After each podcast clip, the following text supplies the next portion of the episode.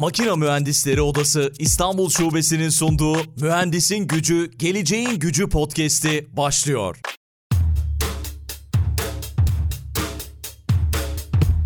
Mühendisin Gücü, Geleceğin Gücü podcast'inin yeni bölümünden herkese merhaba. Bu bölümde konuğum Kayhan AŞ Yönetim Kurulu Başkanı, aynı zamanda Makina İhracatçılar Birliği Yönetim Kurulu Başkan Yardımcısı, Konya Sanayi Odası Yönetim Kurulu Üyesi Sevda Kayhan Yılmaz şu anda karşımda. Sevda Hanım hoş geldiniz, merhabalar. Hoş bulduk Aykut Bey, merhabalar. Dinleyicilerimize de merhabalar. Çok teşekkür ediyorum bu yayında bizimle birlikte olduğunuz için. Çok heyecanla ve merakla beklediğim yayınlardan biri.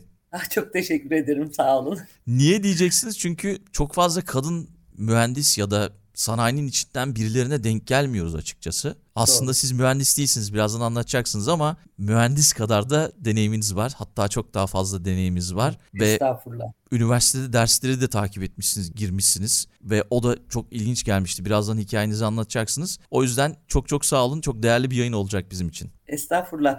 Benim için bir keyif. Bazen mühendis zannediyorlar beni. Biraz üzülüyorum çünkü babam mühendis olmamı çok istemişti lise bittiğinde. Endüstri mühendisi veya makine mühendisi ol ya da son dakikada da işletmeci de olabilirsin dedi ama anlıyordum ki işletme en az istediğiydi. Evet. Ben de aslında nöroloji okumak istiyordum. Yani tıp okuyup üstüne nöroloji ihtisası yapıp beyni çalışmak istiyordum. Beyninde keşfedilecek çok yer var diye inanıyordum. Ama babam dedi ki ben iş adamıyım, ölü yatırım yapmam. Tıbbiyeye gidersen ayda belli bir ücret alırsın dedi ama mühendislik veya işletme olursa dedi önüme imkanları serdi. Ben de satıldım hemen ama yine de babamın çok istediği olmasın diye üniversite sınavında fiziğim çok iyi olmasına rağmen hiç fizik sorusu çözmedim. Sadece matematik ve Türkçe çözdüm. Böyle olunca da işletmeye yerleştim. Fakat şimdi babama da itiraf ettim. Baba dedim aslında ben mühendislik okuyup üstünde işletmede master yapmalıymışım. Doğrusu bu olmalıymış dedim. Ama okuyorum, öğrenmeye çalışıyorum, soruyorum. Yani teknik resim bile çizerim şimdi. Zaten okurum da çizmesini de yaparım. CNC programlamacılık da yaparım. Böyle anlamaya çalışıyorum ben de bir parça. Evet, ama mühendis kadar asla. Sanayiyle tanışma hikayeniz de çok güzel aslında, tabii babanızın da etkisi var. Biraz baktım böyle kariyer hikayenize. Tabii Kayhan AŞ'de de her yerde çalışmışsınız. O da çok güzel. Çıraklıktan başlayıp muhasebeden tutun da her departmanda çalışmışsınızdır ve 40 yılı aşkın süredir de katkı sağlıyorsunuz sektöre. İsterseniz böyle biraz sizi tanıyalım. Nasıl başladığı hikayeniz, sonra da geçmişten günümüze belki böyle bir bize durum değerlendirmesi yapmanızı isteyebilirim sizden. Hay.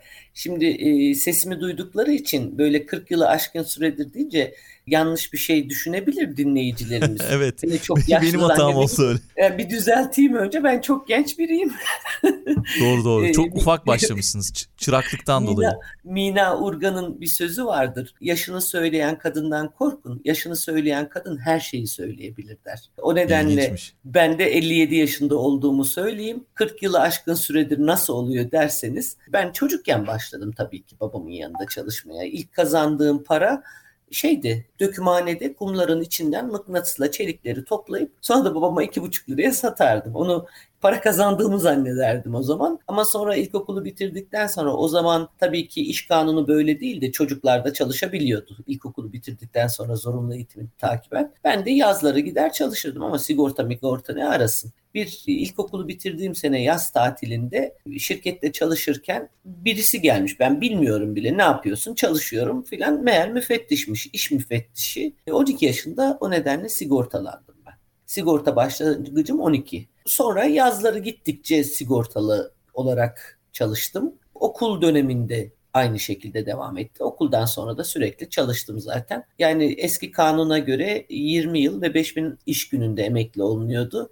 Kaç yaşında emekli olduğumu söylemeyeyim çünkü aslında kanunun verdiği bir hak da olsa insan gerçekten üzülüyor SGK sistemiyle ilgili olarak. 33 yaş 5014 günle resmen emekli oldum. Çok erkenmiş. İlk defa böyle bir emeklilik duydum.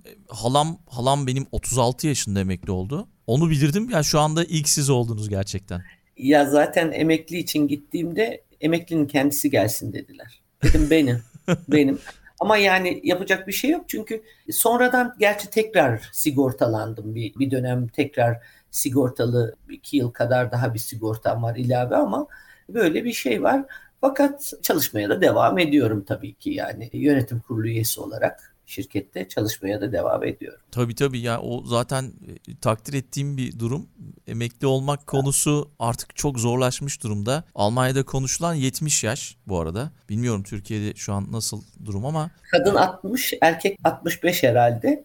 Ya benim babam, Allah uzun ömür versin sağlıkla, 92 yaşında, sanırım 2 ay öncesine kadar filan sigortası vardı şirkette. Çünkü içeriye giriyor, çıkıyor, iş yapıyor. 2,5 yıl evvel şirkette 2,5 metrede kaynak yaparken bir kaza geçirdi, düştü, beyin ameliyatı oldu. Yani ben orada sigortasız çalıştırsam sorumlu olurum başına bir şey gelse kanun hükmünde. Onun Doğru. için sigortalıydı. Babam da sigortalı. Yani böyle şeylere dikkat etmeye çalışıyoruz ama sistemde neyse ki düzeldi artık ama hala düzelmeyen tarafları var. Örneğin 1999'dan önce işe girmiş olup, Eylül 99'dan önce işe girmiş olup 5000 iş günü çalışan birisi gelip sizden emekliliğini talep ediyor. Emeklilik için tazminatını alıyor, ayrılıyor. Ertesi günde gidip rakibinize başlıyor. Hala bence bu kanunda aksayan çok yer var. Zaten adı iş kanunu olmasına rağmen hiçbir davayı kazanamayacağımızı biliyoruz. Onun için uzlaşmaya çalışıyoruz mümkün olduğunca. İş kanunu deniyor ama işi koruması lazım iş kanunu. İşçiye ve işverene eşit davranması lazım. Eşit uzaklıkta olması lazım ama işveren 1-0 mağlup başlıyor her zaman. Onun için adaletin terazisinin çok hassas olmadığını burada düşünüyoruz. Ya kanun değişmeli, adı işçi kanunu olmalı ya da iş kanunuysa da işi koruyacak şekilde olmalı. Mesela şu anda bize açılmış bir dava. Yani yeni uzlaşma talebinde bulunuldu ve uzlaşmayacağım da. 3 yıl önce KPSS'ye giriyor, ayrılıyor, devlete giriyor. Devlete girince de iş kanununa göre izin vermek zorundasınız zaten. Öyle bir şey yok. İstifa ediyor. Ben de git dedim. Yapacak bir şey yok. Aslında çok iyi bir tornacıydı. Gitmesini de hiç arzu etmezdim. Gitti, girdi. Benden şimdi tazminat istedi. Dedim ne tazminatı? Yani sen kendi isteğinle ayrıldın. Ben gitmeni istemedim. Ben sana niye tazminat vereceğim dedim. Siz bilirsiniz o zaman dedim. Vallahi dedim varsa hakkın zaten alırsın dedim ve dava açıyor şimdi. Yani böyle şeyler, çünkü biliyor ki işçi kazanacak ama işveren hep kaybedecek. Ama böyle bir durumda kazanamaz herhalde. Öyle tahmin ediyorum. Bakalım göreceğiz Aykut Bey, göreceğiz. Yani ne olacak? Ben de çok merakla bekliyorum. Daha çünkü mahkeme açılmadı henüz. Uzlaşma aşamasındayız ama uzlaşmayacağım. Yani ben Anladım. Alsaydım tam, yani ben tazminat talep edebilirim. Çünkü çırak olarak girdi, meslek öğretildi. Adam faydalı olma yaşı gelince çekti gitti. Yani ben tazminat talep etmiyorum. Neyse, böyle dertlerimden arada size bahsediveririm, kusura bakmayın. Geçmişten şöyle bir hikaye geldi aklıma. Bir radyo istasyonu işte alır, eğitir, öğretirdi her şeyi böyle internlere. Ama bir sözleşme imzalatırdı. O sözleşme de yani eğer İşte 3 sene içinde ya da 2 sene içinde gidersen müthiş bir para, yani gidemezdin. Etik değil yani açıkçası şu anda. Farklı bir konudan girdik. O kadar etik değil. Evet, farklı bir konuyla girdik. Peki sanayiden bahsedelim. Belki siz böyle bir geçmişten günümüze, sanayide nereden nereye geldik, onun bir çerçevesini çizersiniz bize. Herkese soruyorum. Çünkü biz 2. sezonda sanayiyi konuşuyoruz. Mühendisin Gücü, Geleceğin Gücü podcast'inde. Sizin görüşlerinizi de merak ediyorum açıkçası. Bazı açılardan çok yol kat ettik. Bazı açılardan da yerimizde sayıyoruz. Mesela son 20 yılda sanayi, gayri safi milli hasılada sanayinin yerinin geri kayması çok üzücüydü. Geriye düşmesi %15'lere kadar indi, %25'lerden. Şimdi bir parça daha toparladı. Son birkaç yılda sanayiyle ilgili alınan tedbirlerden dolayı biraz daha toparladı. Ben hani herkes der sanayi çok önemlidir filan ama bunun altını ben de şöyle doldurmak isterim. Gençken ayrı eve çıkmak ister miydiniz Aykut Bey? Hani ailenizden ayrı bir eviniz olsun ister miydiniz? Evet istedim açıkçası ama sonra gidince, yani öğrenci olup Eskişehir'e öğrenci olarak gidince yok dedim, keşke İstanbul'da annemin babamın yanında olsaydım, daha rahat ederdim dedim açıkçası. Doğru. Şimdi her çocuk ayrı bir yere bir evi olsun ister. Çünkü daha özgür yaşamak, birey olmak ister. Sanayi aslında toplumları özgürleştirir. Özgürlük demektir sanayi. Nasıl? Kendi yağınla kavrulabiliyorsan, kendi paranı kazanabiliyorsan, dışarıya mahkum değilsen özgürsündür. Sanayi bizi özgürleştirecek tek silahtır. Dışarıya bağımlılığımızı engelleyecek tek silahtır. Bu da üretimle olur. Üretimin temeli de makinedir. Ya benim makineye olan bağlılığım, sevgim acaba diyorum babamdan, aileden, makinenin içine doğdum diye mi? Ama sanırım sonradan tanışsaydım da makineye bağlılığım aynı olurdu. Çünkü üretmek insanı özgürleştirir. Üretimin de anası makinedir. Makine bir sektör değildir aslında. Makine bizim hepimizi ileriye taşıyacak. Makine yaparken siz Rönesans'tan başlayarak birçok şeyi düşünürsünüz, tartarsınız. Hatta Kutlu Karabeylioğlu bir şey söyler. Şiir der, çok güzeldir, aynı makine gibidir. Ne bir eksiği vardır, ne bir fazlası vardır. Yeterince kullanılması gerekir. Evet, doğru. İyi makine de öyledir işte. Ne bir eksiği ne bir fazlası, gereğini yapar ve hayatınızı güzelleştirir. Onun için sanayinin önemi tartışılmaz. Eskiden bazı açılardan zordu tabii. Çünkü benim çocukluğumda hatırlıyorum ben, ambargo vardı. Ambargoda malzeme temini çok zordu. Babam, biz hidrolik silindir üretiyoruz. 3 metre çap veya 23 metre boya kadar. Hidrolik silindir ne olduğunu bilir misiniz Aykut Bey? Az çok biliyorum aslında. Evet, biliyorum. Kaldırmak, iş makinelerinin parlak kolları var. Gerçi mühendislere, ben herkese böyle anlatıyorum ya. İş makinelerinin parlak kolları var ya, işte o parlak kollar hidrolik silindirdir. Ama onun büyüğünü yapıyoruz. Endüstriyel tipini yapıyoruz diye. Ne bileyim, forklifleri kaldıran filan. O zamanlar ya, mesela benden önce, ben doğmadan evvel babam boru bulamazmış. Gezerlermiş hurdalıkları. Bunu sadece babamdan değil, Akder'de Hidrolik Derneği'nin diğer üyelerinden de dinledim. Gidip çıkma gemi şafta alırlarmış rot yapmak için. Hurdalığı arar, malzeme ararlarmış. Mesela ben çocuktum, pres yapardı babam ama yay bulmak çok zordu. Yay çeliği, yay ürettirmek çok zordu. Biz yay arardık. Evet. Çıkma yay arardık veya çok fakirdik o zamanlar. Almanya'ya giderdik. Elmas, kesici uçlar var elmas seçmek için. Bu kesici uçların sağlamlarını tek tek ellerinizle seçerdiniz. Otururduk babamla. Ben de hani küçücük çocuğum. Benim mesela parmaklarımın uçları yanmaz. Çünkü nasırlı parmaklarımın uçları. Böyle elmas seçtik. İyileri, hangileri, onları sınıflarına göre. Mesela sol yan kesimi için torna elması bul, sol yan elmas bul derdi. O sol yan elması arardım, onları seçerdim, tasnif ederdim. Ben parmaklarım uçları, ben sigarayı şöyle tutar söndürürüm mesela, hiç yanmaz çünkü. Böyle bazı şeyleri zorluklarla, ama şimdi arayın şu firmayı diyoruz, Akko'yu arayın, falanca kesici uçtan gönderin diyoruz mesela. Malzeme istiyoruz. Eroğlu'nu arayın, şundan gönderin diyoruz.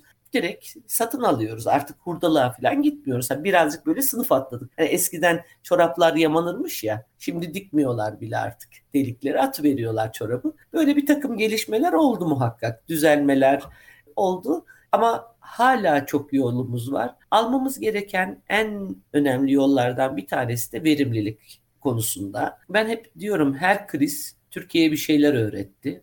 Mesela 1994'teki krizde birçok firma ihracata başladı.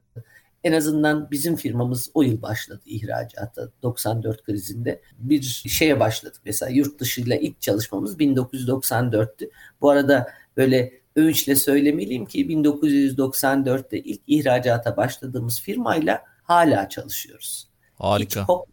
30 yıl neredeyse, 93'te almıştık ilk siparişi, sevkiyat 94'te yapıldı. 30 yıldır hala çalışıyoruz aynı firmayla. O övünçle söyleyeyim. Siz böyle anlatırken geçtiğimiz günlerde Netflix'te izlediğim Muallim adında bir film gözümün önüne geldi. Orada bir mühendisin hikayesi anlatılıyor. Daha doğrusu işte bir mühendis Fransa'da eğitim görmüş. Daha sonra Türkiye'ye geliyor. Onu işte Osmanlı bir köye sürüyor öğretmen olarak. Orada da bir kaymakamlığın önünde eski bir otomobil var. Ben bu otomobili alıp onun motorundan bir su motoru yapıp köylüye yarar sağlayayım gibisinden bir düşüncesi oluşuyor öğretmenin. İzleyin. Mutlaka izleyin, güzel bir hikaye. Orada da bir parça var. Parçayı bulamıyorlar o günün koşullarında.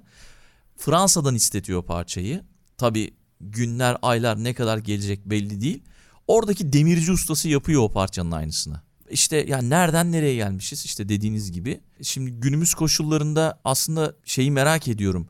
Üretim sevdalısı olduğunuzu ben böyle izledim, baktım, gördüm. Şu anda da hissediyorum. Onu da biliyorum. Ama bu ekonomik koşullarda üretim yapmak gerçekten çılgınca bir şey. Siz de hala aynı fikirde misiniz? Bunu merak ediyorum açıkçası. Hiç şüphesiz. Hiç şüphesiz, çünkü bugünlerde yaşadığımız ekonomik koşulların bitmesinin tek yolu bu. Yani bu şöyle, bir rahatsızlığınız var. Ya ben her gün ayağım ağrıyor, ayağınız ağrıyor diyelim. Ayağım ağrıyor, hastaneye gideyim tedavi olayım mı yoksa evde bekleyeyim mi diye soruyorsunuz bana. Tabii ki gidip tedavi olacağız. Ve bu tedavinin yolu da üretimden geçiyor. Ya biz o kadar alıştık ki hareketli hayat diyeyim size. Bir 4 günlüğüne iş için İsveç'e gittim ben. Ve de büyük şehir değil, küçük bir şehire gittim. 3. gün müydü, 2. gün müydü? Arkadaşlar bir internet filan açalım. Yani içim sıkıldı. Ne polis sesi, ne siren sesi. Şu Türkiye'deki haberleri açın, bir hareketli bir şey duyalım dedim. Bu ne ya böyle dedim.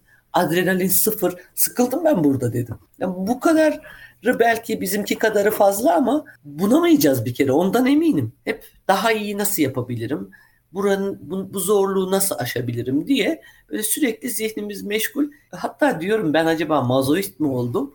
Bak keyif bile almaya başladım ben. Çünkü niye? Onu da söyleyeyim. Şimdi bir gün biz çok canım sıkkın ortamla, işle ilgili, ekonomiyle ilgili filan. Hiç beklemediğim bir can sıkıntısı daha oldu. Ya durdum, Allah'ım dedim, bütün sıkıntıyı sen bana mı vermek zorundasın yani? Ben bıktım dedim ya, ben bıktım. Ve uyumuş kalmışım. Sabah içimde şöyle bir sesle uyandım. Ya sıkıntıları buluyorsun ama hepsinin de üstünden geliyorsun. Sıkıntı geldiğinde kendini üzüp sıkma. Sıkıntı geldiğinde üstesinden gelip geleceğini bil. Kendine güvenin artsın diye böyle kendi kendimi gaza getirme mi dersiniz? Çok fazla gaz basınca biliyorsunuz motor da boğar ama böyle kendimi gaza getirmeyi öğrendim.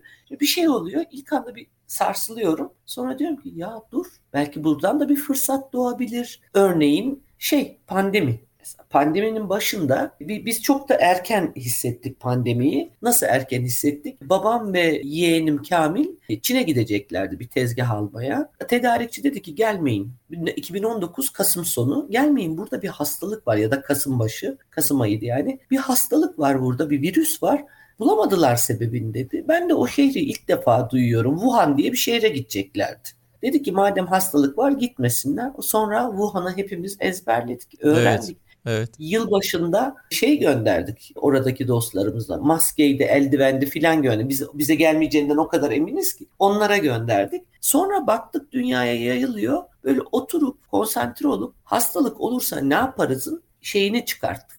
Planlamasını, yol haritasını. Aynen. 11 Mart'ta 1. vaka açıklandı. Ondan sonraki ilk pazartesi 15 Mart'tı yanlış hatırlamıyorsam. Pazartesi günü için şirketin tamamını ben yarıya böldüm. %50'si bir hafta gelecek, %50'si ikinci hafta gelecek ve herkes maaşını tam alacak.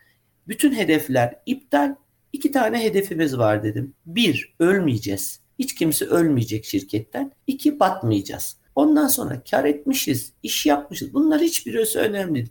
Ölmeyeceğiz, batmayacağız. Bu kadar temel bir hedefe indirgeyince bir kere çok huzurlu oluyorsunuz. Evet. Sevinecek şeyiniz ölmedim, yaşasın, daha ne isterim. Batmadım da oh bitti. 2'ye böldük ve işçiler dediler ki maaşlar ne olacak? Dedim ki vereceğiz. Tam vereceğiz. Yarım geleceksiniz, tam alacaksınız. Ama kendinizi de siz de koruyacaksınız. Allah'tan devlet kısa çalışma ödeneğini çıkardı. Onu da kullandık tabii sonuna kadar. Onu da kullandık ama birçok plan yaptık. Çeşitli senaryolar kurduk. Haziran'da biterse, Eylül'e uzarsa, ya 2020 aralığında da bitmezse filan senaryoları kurduk. Önceden tahmin ettikten sonra, yani tahmin etmediğim hiçbir şey olmuyor. Onun için çok da yorulmuyorum. Olduğunda paniklemiyorum çünkü. Yani zaten bunu öngörmüştük diye böyle rahat rahat olacağı bekliyoruz. Olduğunda da planı devreye sokuyoruz. Şimdi kesinlikle. Alıştım ben yani. Peki mesela 94'te o kriz size ihracat yapma yeteneğini kazandırdı. İşte 2001 krizini de dahil edebiliriz. Belki orada da yeni bir şeyler kazandınız. Bu dönemde ne kazandırdı size? Ya 2001, şöyle söyleyeyim. 2001'de biz kriz yaşamadık. O çünkü Türkiye'nin kriziydi. Biz ihracata çalıştığımız için 2001'de hiçbir şey hissetmedik. İçin hiçbir şey öğrenmedik. Artı bizim şirketin o zaman kendi iç krizi vardı ortaklar arasında. O nedenle orada bize bir katkı olmadı. 2009 krizi maliyetleri önemsemeyi öğretti. 2009 krizinde. Bu krizde de verimliliği hatırladınız 2009 krizinde. Evet. Bu krizde de verimlilik artırma yolları. Bu krizde de dijitalleşme, sürdürülebilirlik. Bunu öğrendik. Yani bu kriz çünkü işçileriniz hastalanıverdiği zaman sürdüremiyorsunuz. Yani bileşenleriniz, paydaşlarınızdan biri olmadığı zaman bu işin sürdürülebilirliği yok. Onun için bütün paydaşlarımızı korumayı öğretti bence. Aslında neyi öğrettiğini biraz daha zaman geçince anlıyor insan ama çünkü daha öğrendik diyemiyorum. Öğrenmiş olsaydık uygulamış olurduk. Hala uygulama bitmiş değil içeride. Ben kendi adıma şu anda muhtemelen bu sıkıntıların bitiminde öğreneceğimiz şeylerden bir tanesi verimlilik ve sürdürülebilirlik. Paydaşların eşit önemsenmesi olacağını düşünüyorum. Yani daha önceden tam böyle koyu kapitalist bir sistemle Çin'den tedarik çünkü ucuz diyordu Avrupa'da. Aa dediler ucuz yapsın ama gönderemeyince ucuzun bir işe yaramıyor.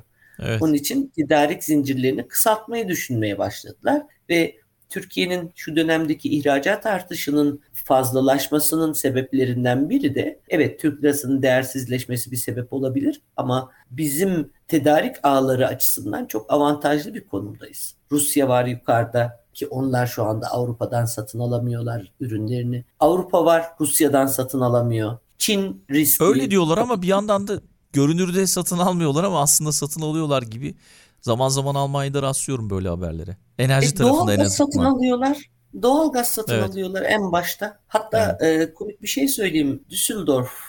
Düsseldorf'tan bir arkadaşımla konuşuyoruz. Toplantıya bir 5 dakika geç geldi. Hayrola neredeydin dedim. Ya dedi belediyeden ya da doğalgaz şirketinden gelmişler dedi. Doğalgazımın dedi makinasını Rus gazına uyumlu hale getiriyorlar. Ben de hiç anlamadım. Hani biz bu senenin sonunda bırakacaktık dedi. Yok. Yani böyle bir yalan dünya.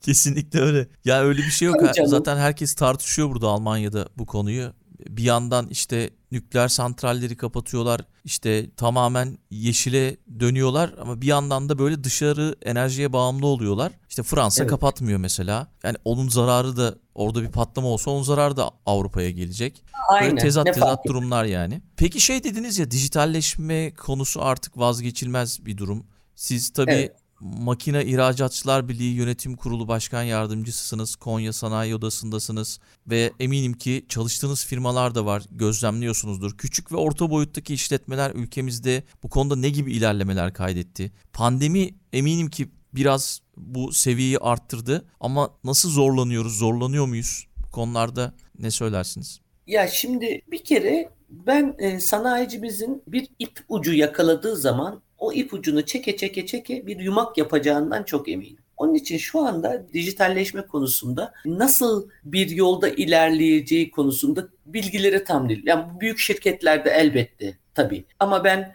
ağırlığını KOBİ'lerin oluşturduğu makine sektörü için konuşuyorum. Ben nasıl ilerleyebilirim dijitalleşirken? Bu konuda sıkıntı yaşıyorlar.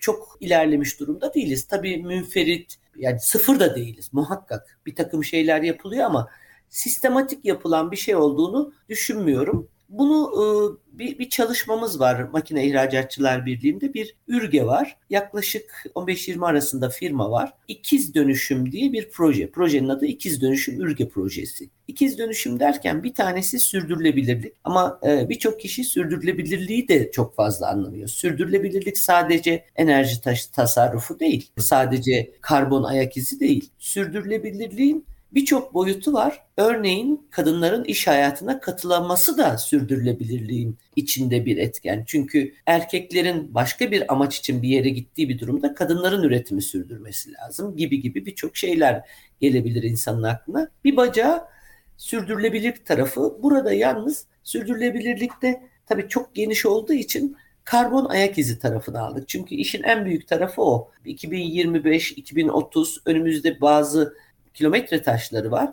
Orada Avrupa'ya özellikle ihracat yapacak olanların karbon emisyonunu düşürmesi lazım. Ama nasıl düşürecek, ne yapacak? Bununla ilgili bir çalışma yapılması lazım. İkinci bacağı da dijitalleşmede. Bunun için şöyle bir şey yaptık biz. Şu anda ihtiyaç analizi aşamasında karbon ayak izinin firma bazında hesaplanıp düşürülmesi yolunda yol haritası hazırlanması. Yol haritası firmanın eline verildikten sonra o zaten ne yapacağını görecek ve bunu zamana yayıp maliyetini kontrol altında tutarak yapacak. Örneğin güneş enerjisi mesela en büyük kalemlerden bir tanesi ya da yenilenebilir enerjiye geçmeleri istenebilecek en maliyetli kalemlerden bir tanesi veya motorlarının iyileşmesi düşünülebilecek.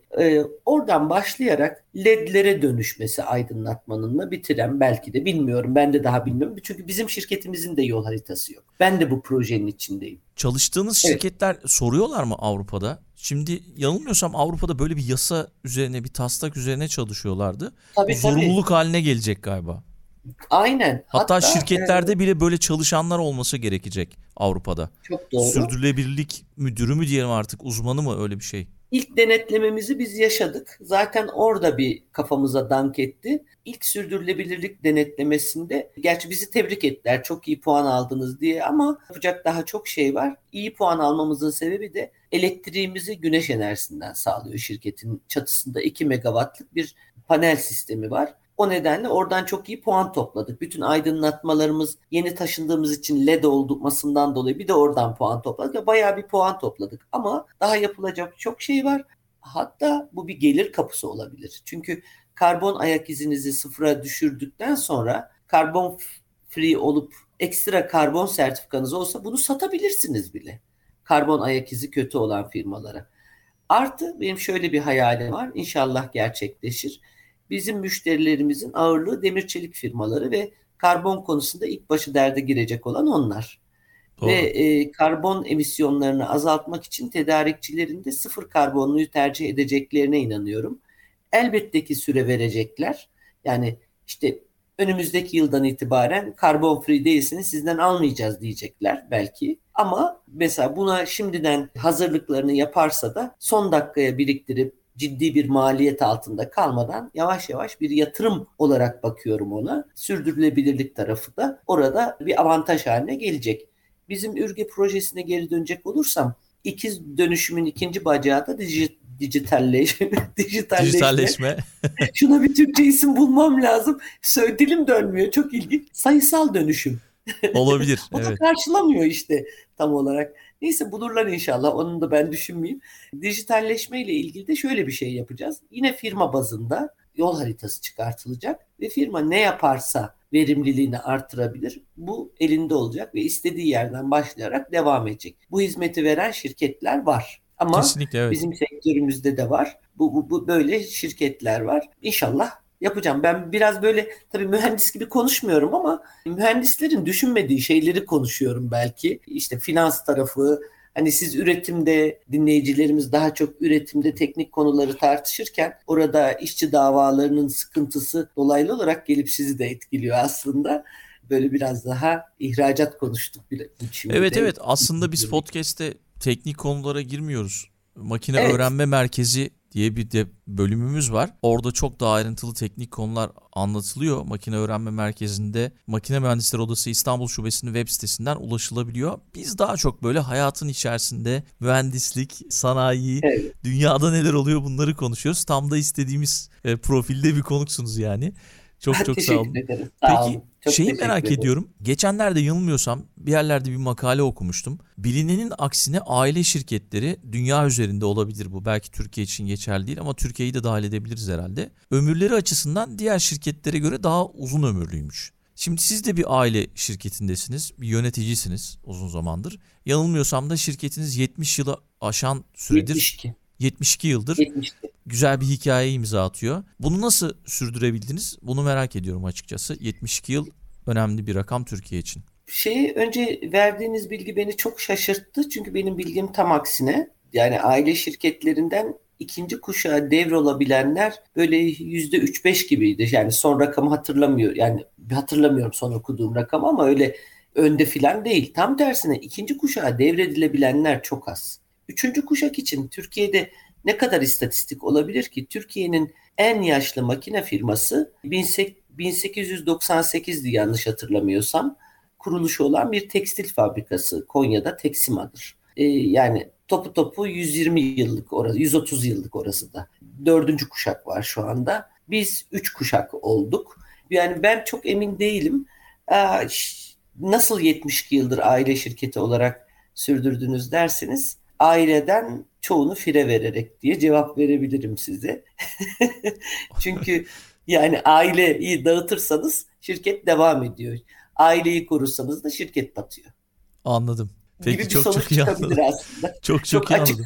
Ben o araştırmayı bulduğum zaman linki paylaşayım podcast'ın çok açıklama kısmında. Okumayı. Sizinle de paylaşayım. Evet, ben de çok isterim. Notlarıma bakacağım şimdi birazdan. Tekrar paylaşırım sizinle. Babam ve amcam şirketi kurmuşlardı. Sonra da küçük amcam dahil oldu şirkete. Yaşı daha ufaktı kurulduğunda. Bu üç kardeş devam ederken önce küçük amcam, sonra büyük amcam ayrıldı. Sonra büyük abim, sonra küçük abim ayrıldı. Aile şirketinde ayrılanlar aileyle de kopuş yaşıyorlar maalesef. Evet, bu olabiliyor.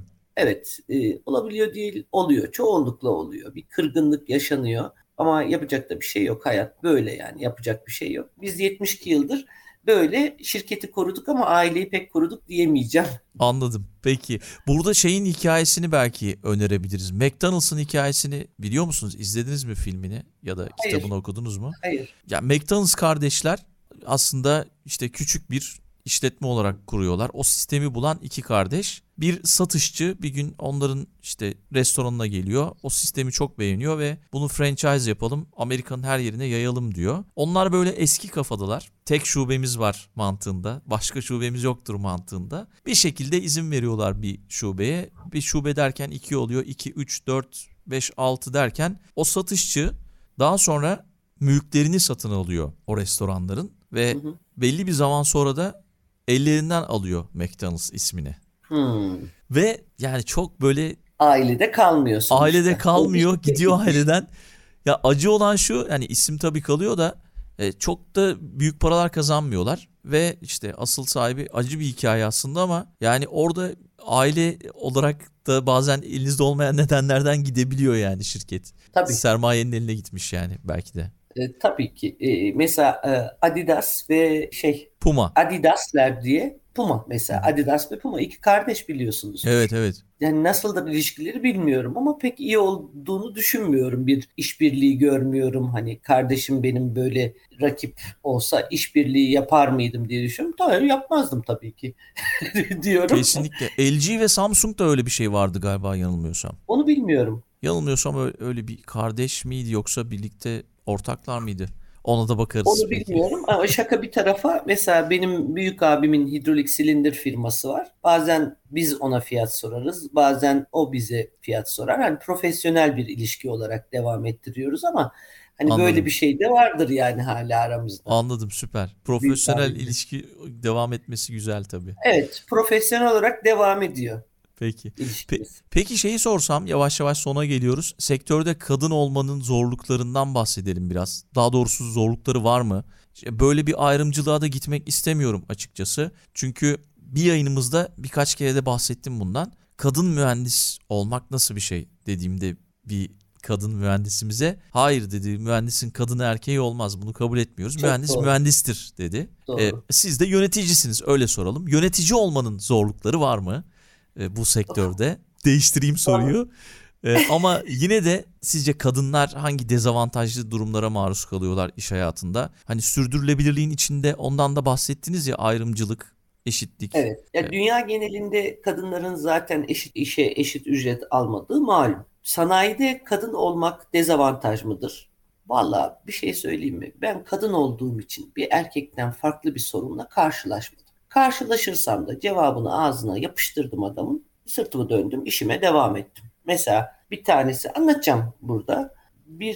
Beni kızdırmak için yapıyorlardı, biliyorum. Sen bir kadın olarak sanayi işletmesinde işin ne dedi. Dedim ki kadın ve erkeğin söz konusu olduğu tek yer çocuk yaparken. Biz burada iş yapıyoruz dedim. Ne alakası var kadın erkek? İş yaparken de aynı hücrelere, aynı bedene, yani ben o adamdan daha güçlü kuvvetliyim bakacak olursan, tornanın başına geçsem. Ne alakası var dedim. Kadınsın dedi, butik işlet dedi, krem üret dedi. Sanki onlar çok basit işlermiş gibi. Sen dedi tornayı dedi bilmeden dedi bu şirketi yönetemezsin dedi. Ben CNC operatörüyüm, yani eğitimli, sertifikalı CNC işleme merkezi ve CNC torna operatörüyüm ve şirketin ilk programcısıyım.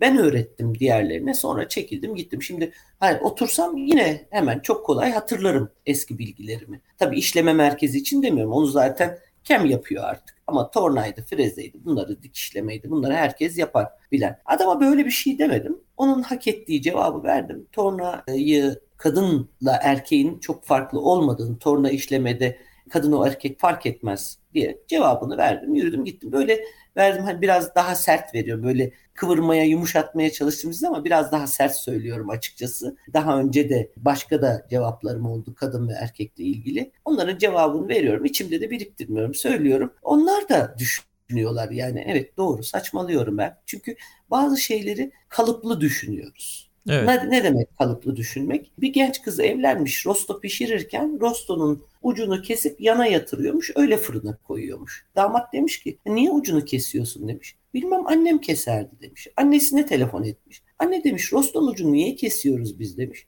Bilmem, anneannen keserdi demiş. Anneanneyi arıyorlar. Anneanne diyor ki ben kesmem. Kızın annesi de anneanneye diyor ki ya anne diyor, bak ben çocuktum evlenmeden evvel. İşte kırmızı panjurla evimizde otururken rostoyu alırdın, ucunu keser yana yatırırdın. Sen diyor yapardın. Aa diyor doğru. Fırın küçüktü, rostonun boyu sığmazdı da onun için yapardım diyor. Fırınım şimdi büyük olduğu için artık kesmiyorum diyor. Hmm. Bazı şeylerimiz böyle kalıplı. Gördüğümüzü sorgulamıyoruz. Ben mesela diyorum ki X ülkesi çalışkandır. Z kuşağı burada devreye giriyor. Kızım diyor ki bana anne stereotipler yanlıştır. Stereotiple düşünmemelisin. Ya o kadar çok stereotip var ki hayatımızda. Mesela birisiyle tanıştığımızda mesleğiniz ne? Hemen soruyoruz. Oradan bir şey çıkıyoruz. Bu adamın zeka seviyesi, bu adamın sosyal statüsü. Meslek sormak çok ayıp diyor bana. Kızım dedim bunun ne ayıbı var ya? Adamın mesleğini soruyorum. Yok dedi. Meslek sormak yakışıksız bir tutumdur dedi. Kızım Z kuşağı. Ya öğrenmeye çalışıyorum, anlamaya çalışıyorum ben de. Bu tip farklılıklar var kuşaklar arasında ama kadınlar aslında çok görünür değil. Konya Sanayi Odası'nda Şeyma Hanım vardır. Şeyma Ayhan, mesa makine, dökümcüdür kendisi. İkimiz meclisteydik. Ben de meclis başkanıydım o zaman. Ya Şeyma dedim, kaç tane kadın sanayici var acaba? Kaç aile kızını şirkete getirmiş Konya'da? Konya'dayız düşünün. İşte 20 çıkar mı? 30 olur mu? Yok dedim ben 30 filan. Ne arasın? 20'dir ancak. Onun da 5'i seninle bizim fabrika zaten diyorum. Böyle konuşuyoruz. Evet. Hadi dedik bir harekete geçelim. Şimdi bir WhatsApp grubumuz var. Organize Kadınlar diye. 70 kişiyiz. Oh, 70 harika. Tane inanılır gibi değil. Ben şaşırıyorum Konyalı olarak rakamı duyduğumda. Sadece Konya'da herhalde değil mi bu? Sadece Konya'da ve organize sanayide. Üretimin içinde olan ailenin kızı, gelini, bir de üst düzey imza yetkilileri. Kadın olacak ama. Bu asla dernek falan olmayacak. Bizim haberleşme grubumuz bu. Bir şeye ihtiyaç oluyor. Ya arkadaşlar falanca sertifikayı nereden almıştınız? Orada bir şey görüyorum. Bir kızımız dışında, bir tanker üreticisi Ali Rıza Usta'nın kızı dışında üretimde çok fazla değiller. O bizzat üretimin başında. Daha çok ofisteler, daha da çok finanstalar. Ben de için gülüyorum. Çünkü bir şirketin çalışması, ilerlemesi için finansının iyi olması lazım. İçin niye güldüğümü anlatayım şimdi size. Şirketi parasızlık batırmaz. Şirketi nakit akışını yapamamak batırır. Siz şimdi oğulları daha çok üretime, daha çok müşteriye, daha çok dışarı yani yüzünüz olarak yaparsanız kıza içeride para tarafı kalıyor. Ve sonunda ne olacak biliyor musunuz? Deniz kenarındaki arsaların ekilmez diye kızlara verilip sonra otellere satılıp kızların zengin olduğu gibi. Veya Konya'da ekilmeyen taşlı tarlanın yine kızlara verilip kızların orayı taş ocağı yapıp orada zengin olduğu gibi finansı yöneten kızlar aslında şirketi yönetecekler. Bunu kendilerine de söyledim. Kendinizi geri plana atılmış hissetmeyin. Şirketin beynini öğreniyorsunuz, beynine oturuyorsunuz dedim.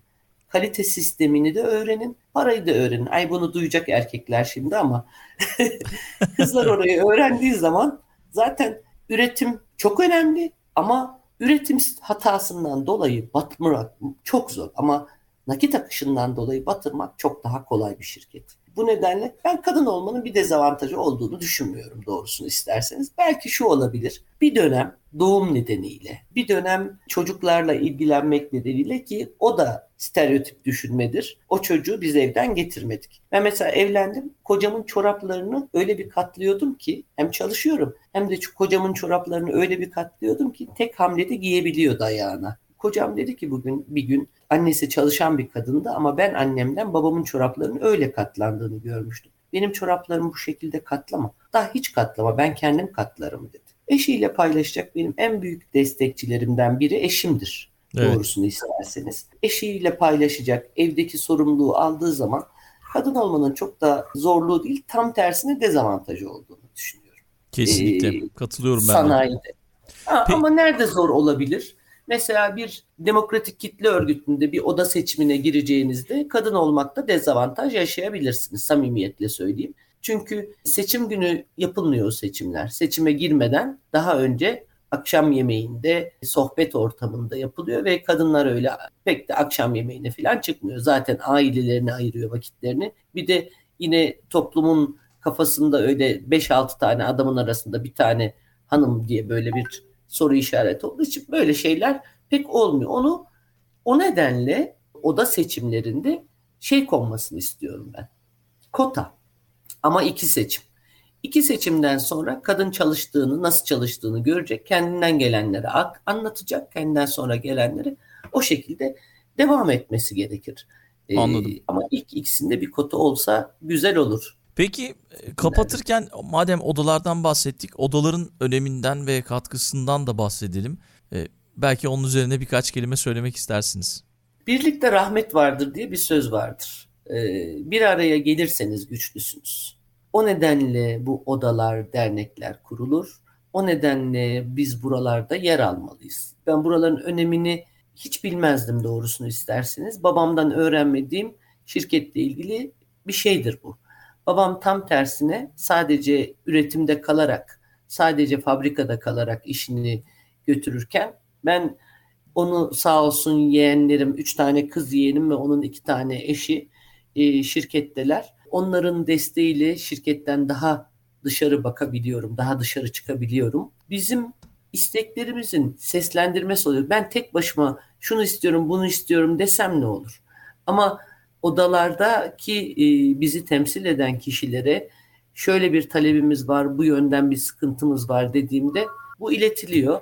O nedenle odalar gerçekten çok önemli. Herkesin kendi odasıyla işbirliği içinde olması gerekir. Peki çok teşekkür ediyorum. Harika bir yayın oldu. Ben teşekkür ederim. Çok sağ olun. O zaman Sevda Hanım, son söz sizin. Mühendisin gücü, geleceğin gücü.